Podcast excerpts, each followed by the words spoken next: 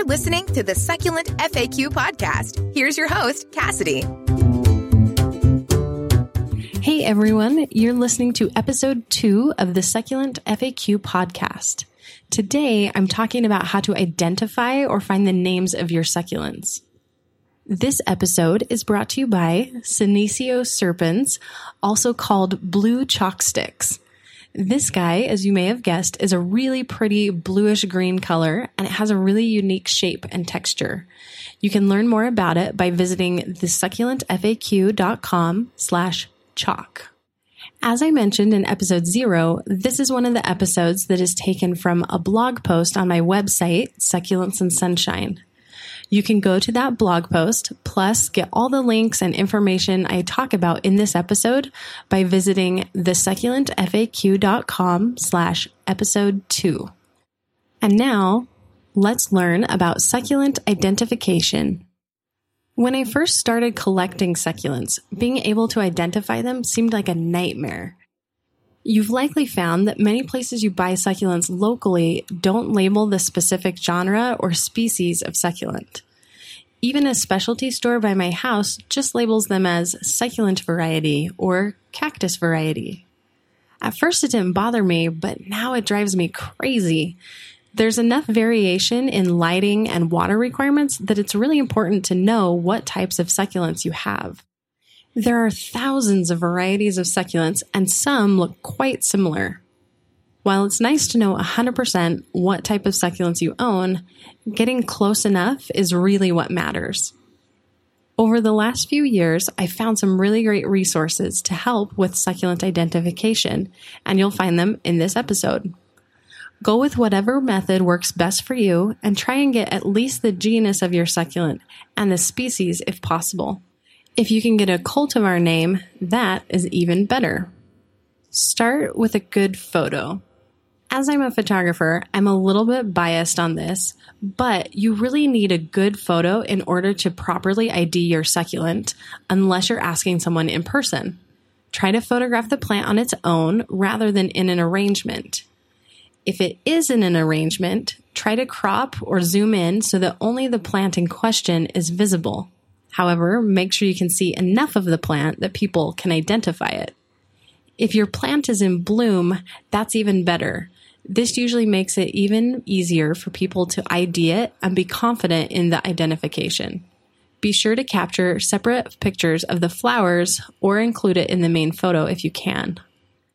You don't have to have a photo of the flower, but it does make identification easier. Make sure your succulent is also well lit. If you're photographing in a dark area or sometimes indoors, you may get a weird color cast, which can make the color of the plant look different. The moral of the story is get the best picture of your succulent. The better the picture, the more likely people will be able to identify your plant. And if you can take multiple pictures from various angles, that's even better. Facebook groups. I love posting my photos to Facebook groups to get IDs. I'm usually able to get a response within a few minutes. Plus, it's fun to be a part of a succulent group. I actually have a Facebook group just for succulents and sunshine readers or listeners, so that's you. And I'd love to have you join. To join, simply visit thesucculentfaq.com slash Facebook group. I have found that people in Facebook groups are more likely to give you feedback or tips than members in a forum. So, in addition to your ID, you might also learn a few things about your plants. For a list of other Facebook groups that you can join to get help with identification of your succulents, just go to thesucculentfaq.com slash episode two, and I've included links in the notes. Always be sure to thank the people that have replied with suggestions on the name of your succulent. Being interactive in these groups is also highly recommended. In general, people are more likely to help those who are interacting and engaging with them and who are actively involved in the community. Drought Smart Plants. A great option for identification is an app put together by my friend Jackie at Drought Smart Plants called Succulent ID. You can look at different genre of succulents or search through photos based on characteristics of your succulent. She also has an ebook just for identifying sempervivums, a type of cold hardy succulent, which you can get by going to thesucculentfaq.com slash drought smart plants, all one word. Join my course. As you already know, I feel quite strongly that you should know the names of the succulents you own. That's why in my course, Successfully Growing Succulents, there's a section where you can upload your photo and I'll get it identified for you. You can post as many pictures as you want. Just sit back and wait for the reply. I'll do the hard work for you. In addition to getting the names of your succulents, you'll also get access to the course, which teaches you how to help your succulents thrive. I will also diagnose any problems you're having with your succulents. Definitely check out the course to get help with your succulent IDs and learn a whole lot more. Visit thesucculentfaq.com slash course to join. Garden Web Forum. The Garden Web Forum is a very reliable way to get an ID for your succulent. Similar to the Facebook groups, you'll be asking a community of succulent lovers to help identify your succulents. You will need an account in order to post in the forum, but it's really easy to get set up.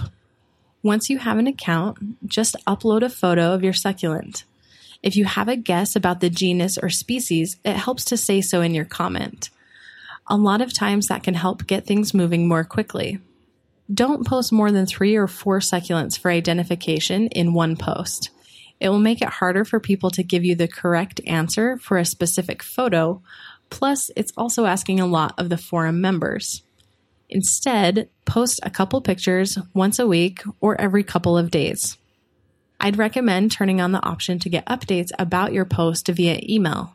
That way, you don't have to check back on the website to see if someone has left a comment. Generally, people on this forum are pretty responsive, and sometimes you'll get a reply in just a few minutes. And again, be sure to thank the people who've helped you. To use the Garden Web Forum to get an ID for your succulent, simply go to thesucculentfaq.com slash gardenwebforum. The Succulent Plant Page Gallery. This gallery of succulents is probably the hardest way to identify your succulent, but it's still a helpful resource. You can look through images and see which matches your succulent the best. You'll likely come away with at least the genus of the plant, and that's a great start. To go to the gallery of succulents, simply visit thesucculentfaq.com slash gallery of succulents. Once you've been given the name of your succulent, do a quick search on Google Images for that name. See if the majority of photos there look like your succulent. If they do, awesome. If not, use that name as a starting point. Ask people in the forum or Facebook group if they think it is that plant or if it could be something different but similar. Young plants can be harder to identify than well established plants, so realize you may not end up with a definite answer. There are a lot of different cultivars and hybrids with succulents as well. That can cause some confusion with identification. As long as you have at least the genus right and a good guess on the species, you'll be on your way to being able to better care for your succulents. Thank you for listening to this episode of the Succulent FAQ podcast. You can find all the information and links to the resources mentioned in this episode by visiting thesucculentfaq.com slash episode two. And as I mentioned in the episode, if you'd like my help with identifying your succulent, as well as lots of other helpful information on succulent care, please join my course, Successfully Growing Succulents. You can learn more by visiting thesucculentfaq.com slash course. If you've enjoyed this episode, please take a minute to leave a review or share it with a friend, and I'll see you in the next episode.